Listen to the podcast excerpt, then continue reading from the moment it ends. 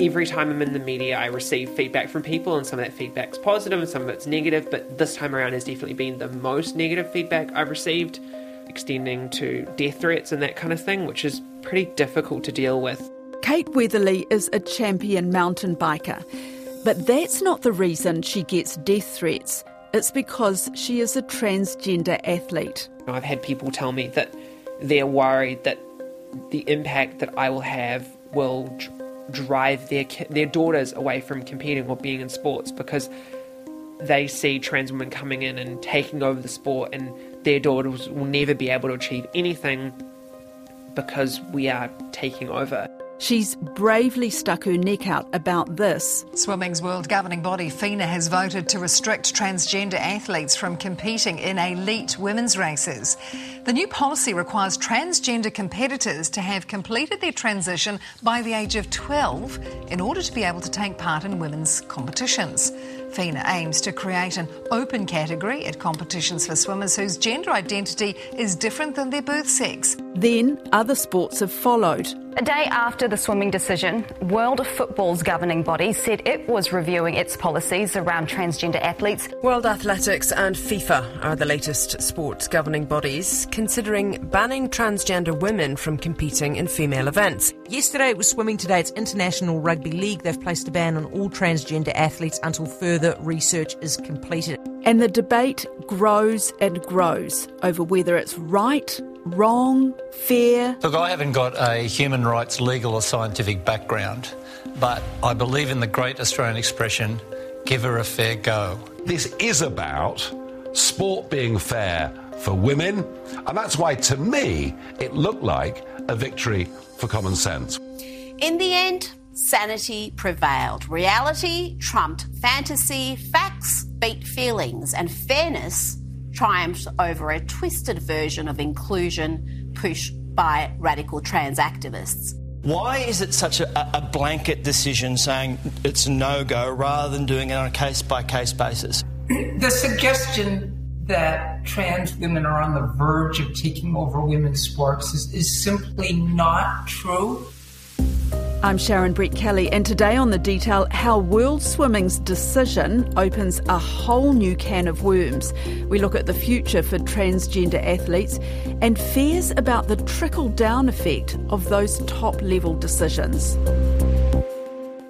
What is the thing that people attack? You know, when you come out and say stuff, what is the thing that people get stuck into? I think people are particularly concerned about the impact that me and people like me have on other women. They perceive trans women as this group of people who have an unfair advantage over other women. And by us coming into sports, we are taking career opportunities and results away from the people they perceive as real women. And for a lot of people, that is exacerbated by the fact that women's sports have typically struggled a lot, particularly when compared to men's sports. Things like pay inequality has been a huge issue, things like uh, TV attention, the issues we've seen in women's uh, handball and beach volleyball around the clothing that they're allowed to wear and things like that. It's it's a very hotly contested area, and I think when people see any new perceived threat to an area of the sporting world that they already feel is very much under threat, that is very worrying and scary for a lot of people, which I think is a very fair thing to be concerned about. And to be honest, you are stronger than them, aren't you? I but mean, I'm not. You're not. No, okay. No. Why, why, aren't you? I mean, I mean, like, let's say objectively, let's look at my my lifts in the gym, for example. I am really close with lots of the other girls that I race with, so I'm fairly keyed in on how much they can lift in the gym. So things like squats, deadlifts, we all do that as a part of our training routines for racing. And I'm definitely not the strongest on the circuit by any means. I'm not the tallest. I don't have the broadest shoulders. There are girls who I race with who make me look small, and I think that I'm definitely not the average, but high level athletes are never the average. But uh, what do you say to the argument that that you had testosterone going through your body before you. Now, how am I going to say this that's not going to offend you or other people? You could just say, like, prior to transitioning. Okay. Yeah, no, because I absolutely did have several years of a male puberty prior to transitioning, given it wasn't an entire male puberty, uh, because I started my puberty quite late and then transitioned not long after because I started puberty and went, wow, this is horrifying. And pretty much as not long after pursued a medical transition. And I think that that is a fair concern. Yes, potentially I may have benefited from that testosterone I, I did have, but it's hard to know those benefits that I may have uh, received through that part of my puberty, then going on to then having hormone replacement therapy, how many of those changes would have been reversed because there isn't a lot of data about how a transition during puberty impacts physiological performance. A lot of the data that exists in literature focuses on people who transitioned post puberty or well after puberty. If we were to go with the assumption that I did have an unfair advantage, then you would assume that I would be winning everything by huge margins, where I'm just not. What is your sports stance on this issue? So, uh, mountain biking follows the UCI's regulations, which I think reasonably close to what the IOC, the International Olympic Committee, follow. So, they've actually just updated their policy to require testosterone testing at below 5 nanomoles per litre of blood and to have transitioned two years prior to uh, being able to compete in the women's field, neither of which I think is a particularly problematic or aggressive view. And also, the fact that the old limit was at 10 nanomoles was always a bit excessive when you consider that most trans women who've had their testosterone successfully blocked will be sitting at around 0.5 nanomoles per litre of blood, which is significantly less than that. So most trans women who are a couple of years into that tra- into their transition would still meet the new UCI requirements. So you're happy with yeah. that arrangement? Do you think that different codes need to look at this individually? Each case should be assessed independently. I, I think so, and I think this is a conversation that's not happening enough in this area. Is that it, this is all opinion. You're asking me what my opinion is. Everyone's going, What's your opinion? What do you think? We're talking to physiologists, we're asking them their opinions, and but there just isn't the research on these topics. And I think that the best way to make the the decisions in this area is just to look at the athletes and look at how they're performing and go, is the training that they're doing matching up with the results that they achieve? I think Laurel Hubbard would be a great example of that. She transitioned later in life than I did, and she still gets beaten by her competitors. She's a phenomenal athlete. She does really well, but she's hardly dominating the field. Mm. Going back to your question before about the impact that my part of a male puberty that I had, how that might impact my performance now. I never had testosterone testing prior to when I transitioned. I don't know how much testosterone I had or for how long. There is just so much variation within, you know, regardless of even trans people, just within cis people. Mm. We look at everyone, everyone's bodies are so different, and it's just impossible to make these black and white conclusions about what is an unfair advantage and what's not an unfair advantage. I think that that's just impossible to make those conclusions. But that is happening, isn't it? Yeah. And how does that make you feel? I think it's frustrating. I guess that what it feels like is people are, governing bodies are trying to implement policies that they claim are supporting inclusion, but when they essentially ban athletes and are not coming from a place of evidence, that is pretty frustrating because I think that it is it sets a worrying precedent as someone who spent the last 15 years studying women in sport, this is not the threat that we need to be worried about. Waikato University professor Holly Thorpe researches and works with sporting organisations on equity and justice for women. I believe um, deeply that with creativity and thinking outside the box, sports organisations can find a way to start uh, their policies from a place of inclusion where transgender women are welcome and seen as the sportswomen that they are. Um, but I think the dialogue that we've been having is really harmful and really problematic and mm. really doesn't come at this necessarily from a kind, from an empathetic, from a compassionate place. It's, a lot of this is coming from a place of fear. When you say that transgender women are not a threat to women and sport. I suppose at top level, that is the very thing, isn't it? Because they want to win. And mm. these organisations, such as FINA, the swimming organisation, is saying that it is unfair. We have to protect the rights of all our athletes to compete.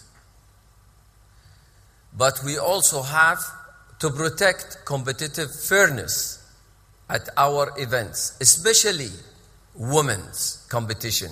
Yeah, I can hear that argument, but what's really problematic is they're saying that the science is evidencing that there's an unfair advantage. And actually, the science does not conclusively show that at all. And a lot of people connect with this idea that if you've got a biological male that goes through puberty and transitions, they've had the advantage of testosterone on the body during those teenage years. And a lot of people go, oh, yes, that makes sense. Of course, men and women are different. And if a biological male opposes a biological female in sport, it's not giving her a fair go. But what we're not necessarily considering when we have that conversation is what happens for the transgender woman as she goes through that transition process. If that is a medical process, which is what we're talking about in elite sport, this is a very traumatic and physically and emotionally challenging experience.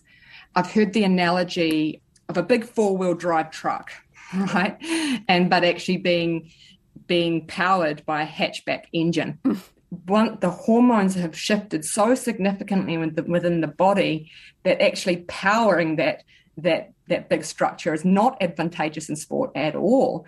You know, sporting advantage is such a complicated one, right? Yeah. It's not just our bones and our structure; it's mental characteristics, the wealthiness of the country we come from that can afford coaches and support staff. And so, when we get really bogged down on one particular hormone, it oversimplifies a much more complicated picture.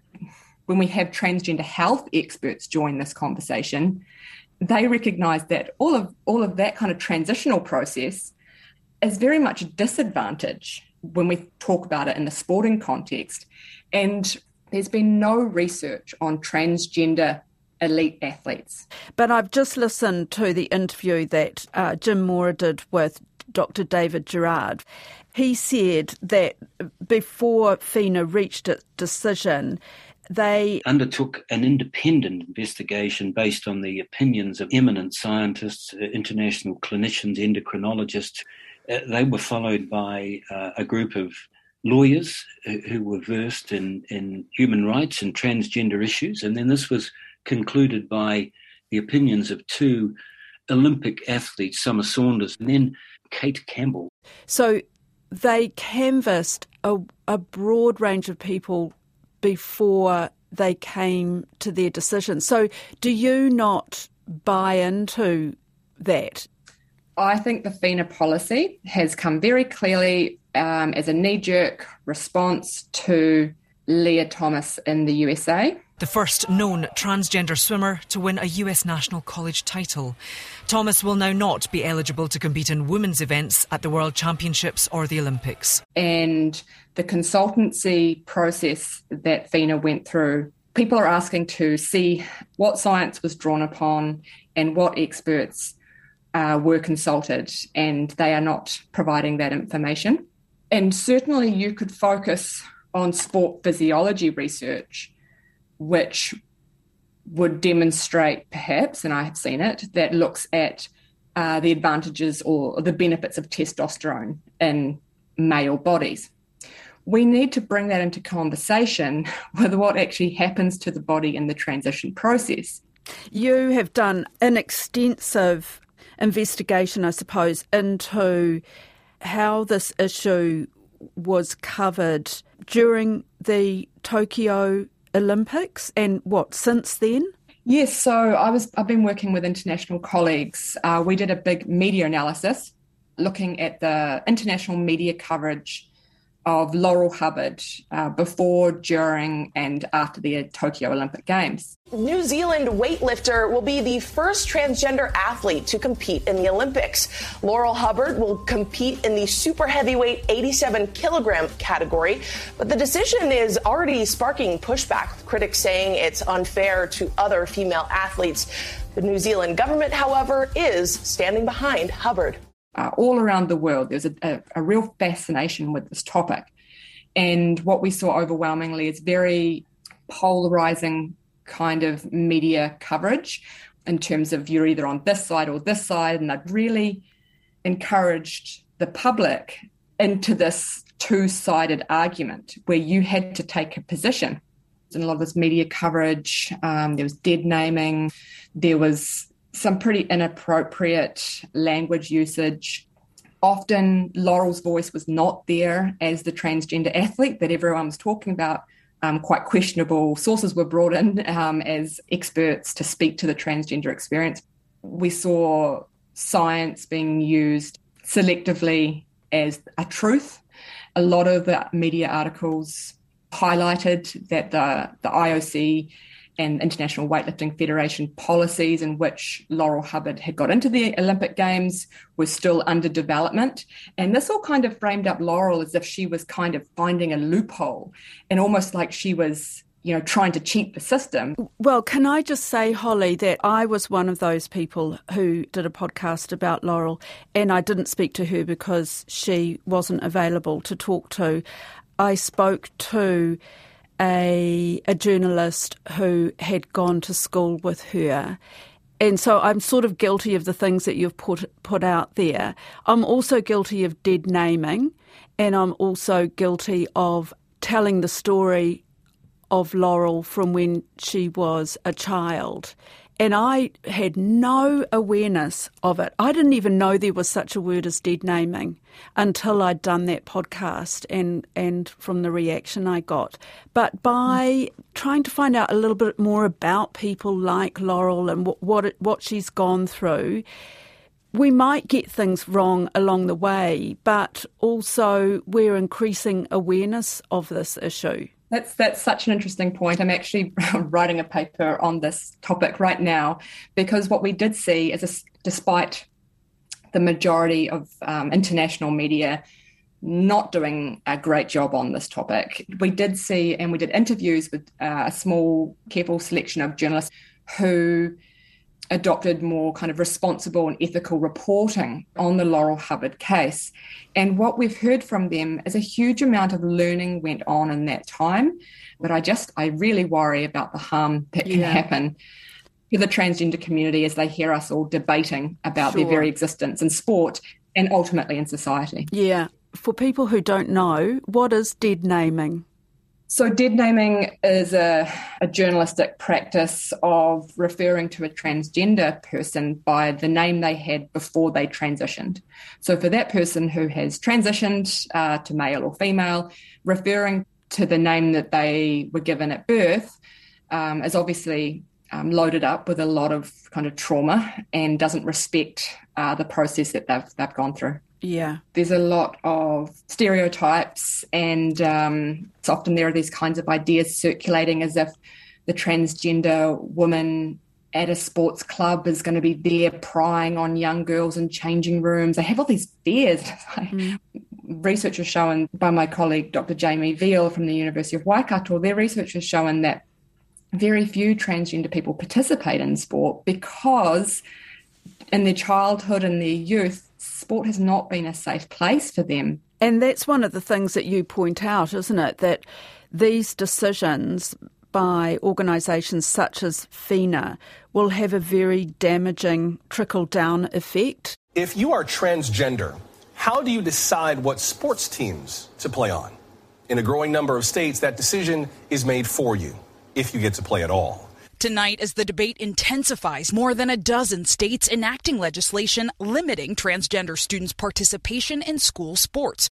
That is the worry. I think the messaging is what can do a lot of harm. I know that Sport New Zealand will be releasing their guidelines later this year, and they've been through a very extensive um, consultative process to explore ways that they can create sporting environments that are truly inclusive. But I think the messaging coming from international sports organisations like FINA and others is really that it's a very exclusionary language and ideas and values. And I don't think that's uh, future looking. You know, if, if you if you talk to young people today, they have much more expansive ideas of gender than previous generations. They've grown up in a world where they recognise that it's more complicated than male and female. I think New Zealand has an opportunity here to demonstrate leadership, but I think it's very interesting um, to look to our Australian um, counterparts. For example, the CEO of, of the Australian Sports Commission, Kieren Perkins, has spoken out very concerned about the FINA policy and the selective use of science to justify this exclusionary um, set of guidelines.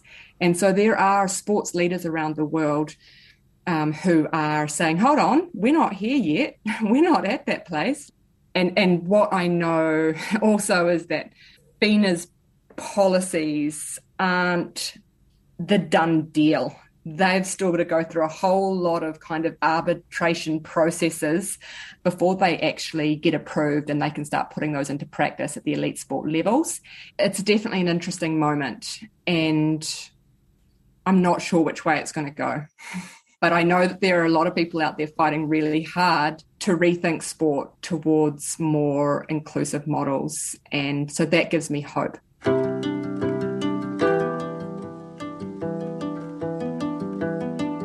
You think the future? What, what does it look like in terms of these kinds of decisions and trans athletes performing at that top level?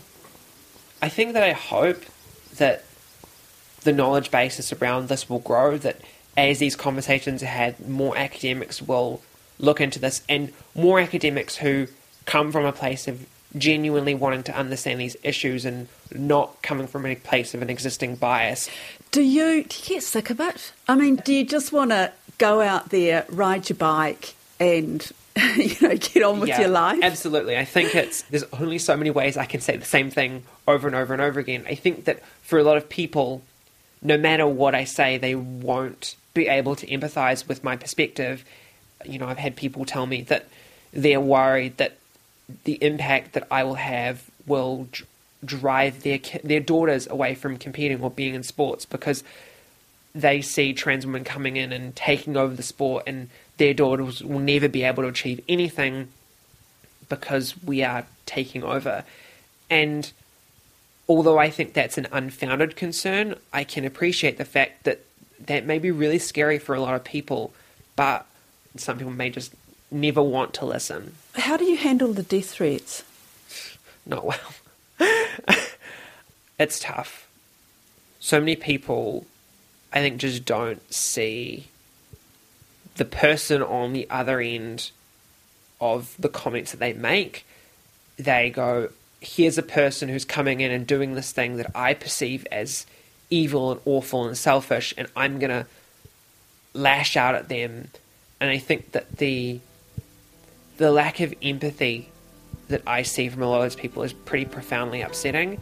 I just remind myself that by doing this stuff and talking about these issues, more people will understand and that I'll be changing minds in a positive way and hopefully the people who have a more positive perspective on this stuff outweigh the people who have the negative perspectives. That's it for today. I'm Sharon Brettkelly. The Detail is public interest journalism funded through NZ On Air and produced by Newsroom for RNZ. You can get us downloaded free to your mobile device every weekday from any podcast platform. Today's episode was engineered by Jeremy Ansell and produced by Sarah Robson. Our associate producer is Bonnie Harrison. And thanks to Kate Weatherly and Holly Thorpe. Mā te wā.